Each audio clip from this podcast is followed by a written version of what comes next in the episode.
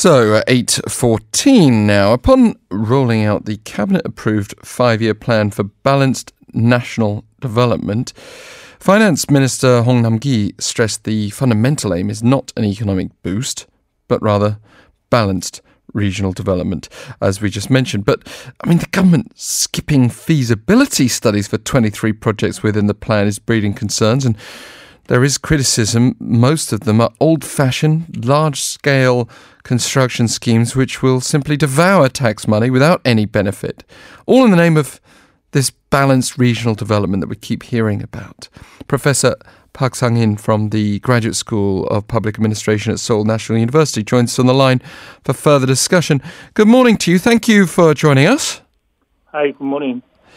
So the government's unveiled this five-year plan for balanced national development. What is that exactly? If I simplify it, it is a huge stimulus package in the name of balanced national development. But while most Koreans could definitely agree on the idea that the country needs to improve on regional inequality, they may consider the government's decision to skip preliminary feasibility studies as rather questionable. So much money involved. We've had safety issues in the past, corruption scandals in the past. Can you explain what a preliminary feasibility study is, though, and what it sets out to achieve, what its purpose is? The preliminary feasibility test is an economic soundness test for large-scale government program, which typically require more than 30 billion Korean won from the central government budget. Yeah, I mean, introduced in 1999, apparently to assess the effect of infrastructure projects costing over 50 billion won without wasting money, especially when we make comparisons with the Imian-bak administration, the so-called Four River project, the construction of that Formula One circuit in Youngham, South Jolla. Both have been questioned as expensive failures. How valid is this exemption in that particular context? There is a Korean law which specifies some exemption for the feasibility study. One of them is so-called balanced national development. Another one is the urgency of the public spending. In the case of Four River Project, Lee Myung-bak administration take advantage of the clause of urgency for natural disaster, etc. In the case of the Moon Jae-in administration, they used the clause of the balanced national development for the exemption of the study.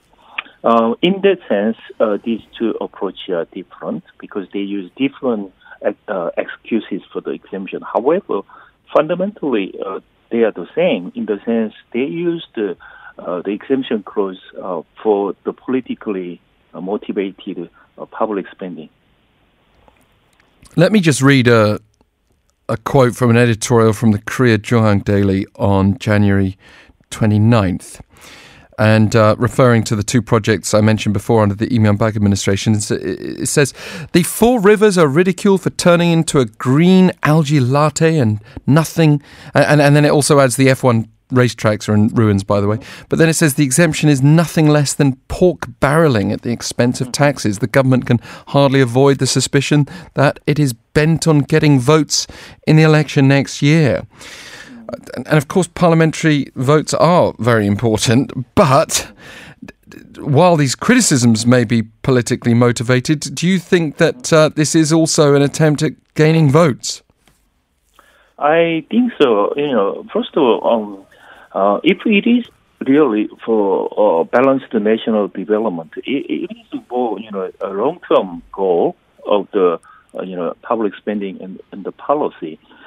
Then there is no reason for the government or administration to rush into the spending with the exemption of the feasibility study. So there is no reasonable, explanation for the exemption as claimed by the Moon administration. national balance, they also, let me point out another thing. There is no empirical or any theoretical guarantee for the spending as planned by the 5-year plan will increase balanced national development or decrease the regional disparity. So there is no guarantee at all. There is no any thoughtful and comprehensive evaluation and the planning for the spending for the national balanced national development. So without any ground or the persuasive explanation at all, the Moon administration rushed into the big spending plan. So this cannot be understood as a reasonable policy for the balanced national development. In that sense, I think it is more politically motivated because, next year we have the general election coming. Also, it could be a short-term stimulus package rather than long-term balanced national development plan. Because, construction can create a job quickly and very effectively in the short run. If we look more closely at the exemptions themselves, of the 24 trillion won worth of exemption category, nearly 20 trillion won is allocated for new construction projects. And that includes not just things like fostering regional strategic industries through research and development, but also building roads, railroads and a tram system. Are we rather saturated already with transportation infrastructure? I think so. I mean, there are reasonable needs for more transportation infrastructure, or, railroad or highway, etc., etc. But at the same time, we have to consider the social benefit from the construction. At the same time, social costs of this construction. So that is basically economic soundness test. So.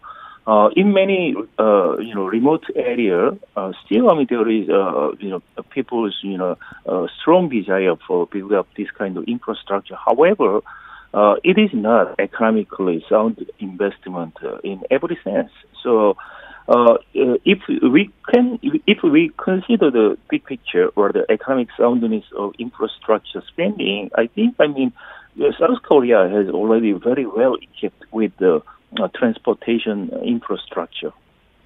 What do you make of this claim that these are old-fashioned construction projects?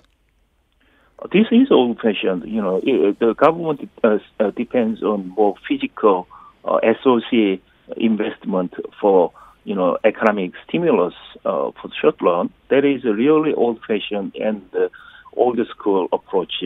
So the Bunjing administration, argued that they pursue for the inclusive growth and innovation, etc., etc. But in specifics, they end up with old-fashioned Park Chung-hee style, development policy. I'm very disappointed. There is the old saying, "Build it and they will come." Is there a sense here, though, that we've got to start somewhere? We've got to encourage this kind of construction if we're going to generate demand in the future among people to view various regions as optimal for doing business or living? Yeah, you may say so, but the thing is, I mean, let's look at the empirical evidence. We already built up a lot of the public transportation infrastructure all over the country, so we can evaluate the economic, impact of this construction and the cost, social cost. So then the government had to come up with some figures to persuade this is the way to go for balanced national development. They haven't done anything at all. In my opinion, if they look into that evidence, I mean, they end up with contradictory themselves. Yeah, and that contradiction, is it demonstrated by the fear that local governments will be the ones left with the financial burden? Mm-hmm. Yeah, if the construction project does not generate a lot of the revenues and the benefit, the burden of the operational cost will be on the local government or the state-owned companies like Dorogongsa, which is the state-owned company for the highway construction and management. What's your take on People's Solidarity for Participatory Democracy, this NGO argues the government should strengthen the social safety net and welfare system if it's going to go down the route of raising tax funds. What's your take on that? Yeah, I totally agree with people's solidarity to participatory democracy, because, I mean, that is the way for the Moon administration to go if they really believe that their basic goal is the inclusive growth and the innovative economy rather than the, infrastructure, physical, developmental strategy and the regime. So it is time to invest in human capital and to build up the safety net for the mobility or safety of the accumulation of human capital rather than the physical capital accumulation incorporated this kind of huge spending plan. Professor Park, thank you very much. Thank you. Professor Park Sang-in from Seoul National University, raising concerns that actually the government is running counter to the purpose of these preliminary feasibility studies. And we'll continue next with traffic and weather.